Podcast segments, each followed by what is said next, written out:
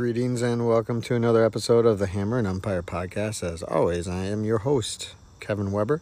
And once again, I'm on location at the 2022 Doane Umpire Camp, two man camp uh, at Davenport University, and uh, technically in Caledonia, Michigan, or Grand Rapids, Michigan, but you know, just outside of Grand Rapids. Uh, it's a Division two school that plays in the GLIAC, uh, which is a, a pretty strong athletic conference, and Davenport themselves are a very strong uh, baseball program. Uh, they started out as an NAIA program and were very successful in their league and in national tournaments. And now they are in the GLIAC. They moved up to D2, and they've been very successful there, winning several championships and doing well in the NCAA Division two tournament um, the last several years. Um, so they have a, a very uh, a very good program, kind of a bit of a powerhouse program in this, you know, this part of the Midwest here. All right. Um, so interesting. One of you, one of the listeners here um, to the podcast, Joe Sweeney, uh, who's from Southern Illinois, uh, you know, heard about the the Doane Camp on the podcast and inquired, and he's here and he's doing a heck of a job. So I appreciate that. It's um, you know Bruce Bruce Doane Jr. You know, and the camp's named after his father, Bruce Doane Sr., um, who was a big umpire instructor and assigner for a long time. Um, you know, he's like, well, you know, you know, heard on the on the podcast. We had the introductions and things like that this morning.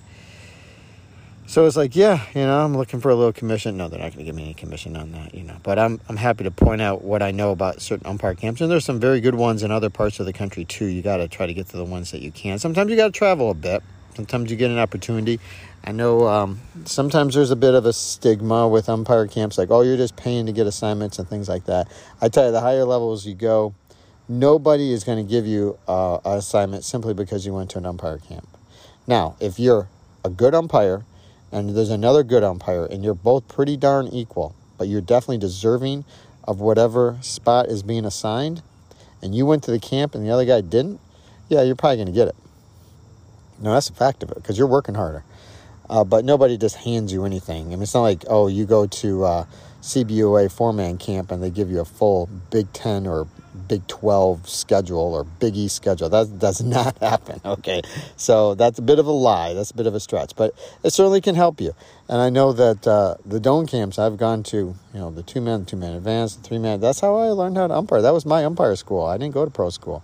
So I really appreciate these camps, and I'm always honored that now I get to be part of helping to instruct and give back uh, to others. And in this, you know, weekend, I'm, I'm kind of filling in for Tim Farwig, who's one of the best umpire camp coordinators there is out there. He coordinates several camps around the country. And uh, so I'm just filling in for him and, and doing the best job I can, trying to be Tim Farwig, who's a heck of an umpire and a heck of an organizer of, of camps. So that's what we have here. I've got some observations from things that are going on um, throughout the camp this afternoon. And you can sit back and listen to another episode of The Hammer, an umpire podcast.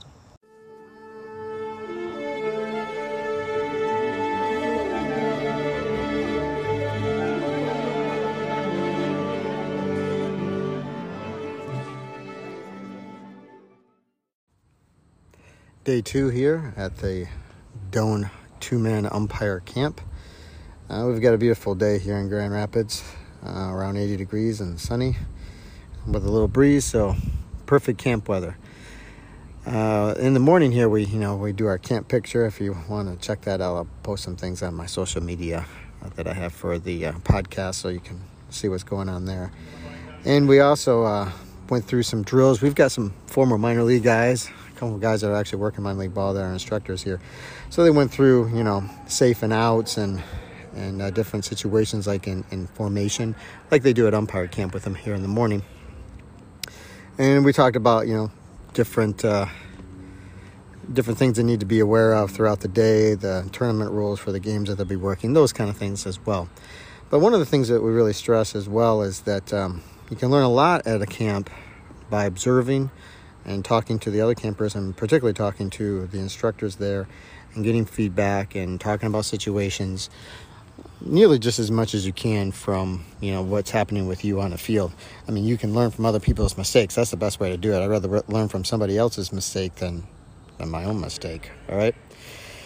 Um, I was in a session uh, while they were getting the games going with helping guys with their uh, plate mechanics. So, you know, we go down to the bullpen, uh, myself and another instructor, and split them into a couple of different groups.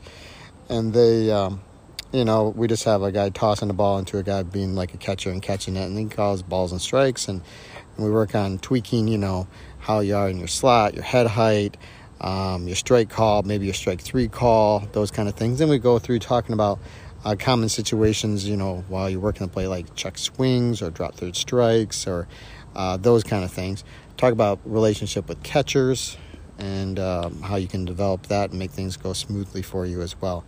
Uh, so those are you know the basic kind of things. Of course, we field questions, so sometimes guys have other things that they want to ask about or situations that they've encountered that they'd like some feedback on.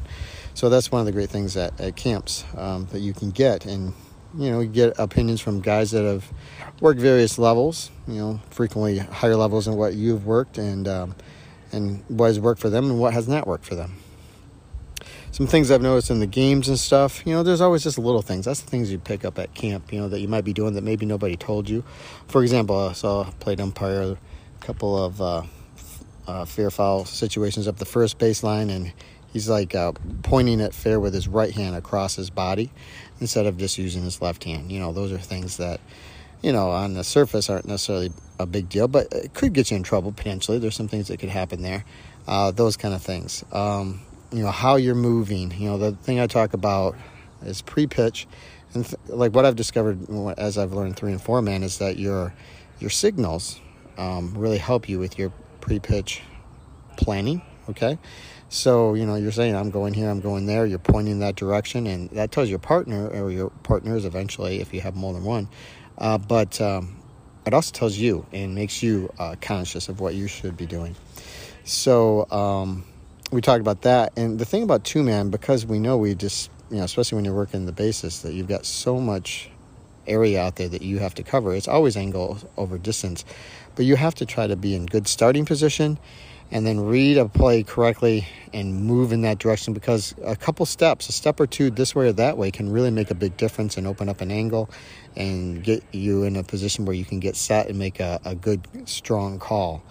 Um, so that's what we talked about. It's, it's, you know, it's important in any aspect of umpiring, and no matter if you've got three, four, or six guys out there, but it's particularly important in two man to be able to start out in a good spot, the best spot you can. You know, it's, it's you could say it's cheating, I guess, but it's not necessarily really cheating. It's just getting yourself in the best position that you can to make a call, and it looks better too. You know, your calls are going to be more believable the better position that you work for. So you got to work for a lot of that before the play happens, and then just after you're reading the play to get to your particular spots and locations to make your calls. You always see out here guys making calls too quickly, whether it be balls and strikes or plays on the bases and not letting things happen, you know, maybe not letting voluntary release on the bases, you know, and those kind of things.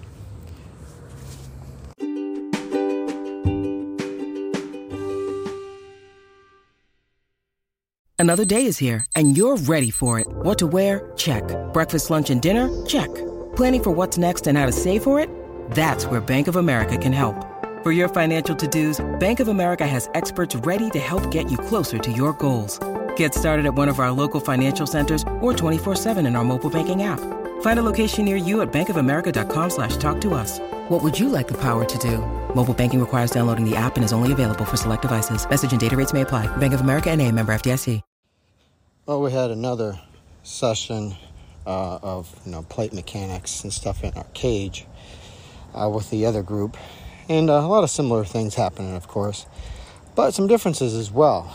Uh, for example, with uh, you know talking about when you get squeezed out, particularly when you got like a sidearmer uh, from the same side as the batter. The batter maybe stands right on top of the plate. The catcher is up and squeezing as well, and trying to get a view of that pitch. Uh, Nick Sweeney, our one of our instructors uh, who work minor league ball and, and such things, he was talking about how obviously you don't want to go way outside and, and expose yourself to possibly taking one off the mask and getting injured and things like that. But what he tries to do is, uh, you know, kind of almost take a, a, a few, just a few inch little. He sets up the no, same way, but takes a few inches a read with his head a little bit as the pitch is coming, and then as as you know, just so he can get the release because you got to see the release, and then he moves uh, back into his you know regular spot as the pitch comes more into view, so that he can see as much of that as possible, so you can make the best call that you can. I think that's good advice because we've all been there where you know, a guy is crowding the plate, and the catcher is trying, you know, a catcher and pitcher trying to throw it in, and, and those are some tough ones to uh, see, especially if the pitcher is the same handedness as the batter. So those are a couple things there. Um, you know, we continue to have games all over here too, and you know, I'm just at one site in particular, uh, watching different things. But one thing I noticed too, and I think this this is typical with guys that are newer to umpiring and uh, are not as used to reading, you know, troublesome fly balls. So, like, there was a situation, the umpire was in um, B position, and there was a short, shallow fly ball to um, center field. Center fielder ran in and dove forward and, and attempted to catch it. He did not catch it. And so the umpire just kind of turned and stood and, you know, when the ball was on the ground, which, you know, it wasn't a catch, but it was nearly a catch. He hit his glove and bounced out, but it was clearly not a catch. And he signaled safe, like like you should. But it was not very emphatic.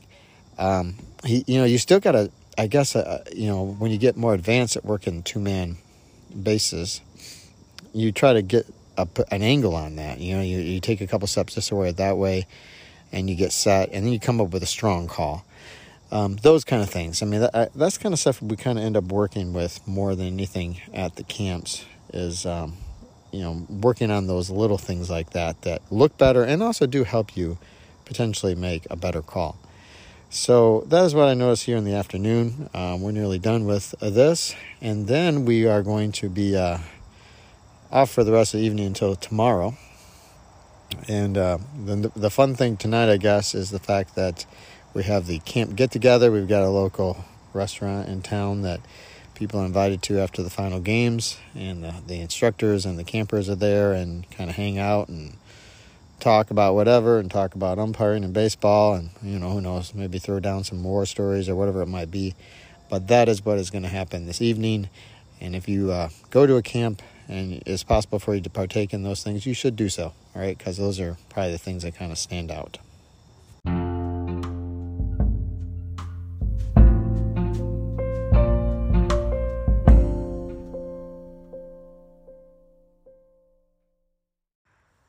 Well, that concludes another episode, a little mini episode of the Hammer and Umpire podcast. Thanks for sticking with me uh, for day two of the two man Doane camp for 2022.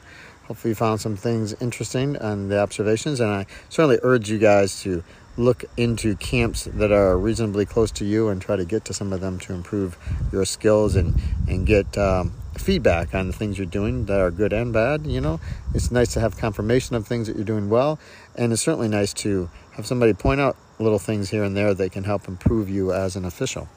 Um, tomorrow, I will do a final, you know, third day uh, episode. I'll be a short episode again. Again, you know, I know the sound quality isn't as good as my normal episodes, but that's because I'm doing this uh, through the app on my phone. Uh, very soon, in the next uh, couple of weeks or so, I plan to put out a regular episode uh, like I normally do. But I thought that these supplemental episodes would be uh, worthwhile for all of you out there. So, once again, thanks for listening and keep calling strikes.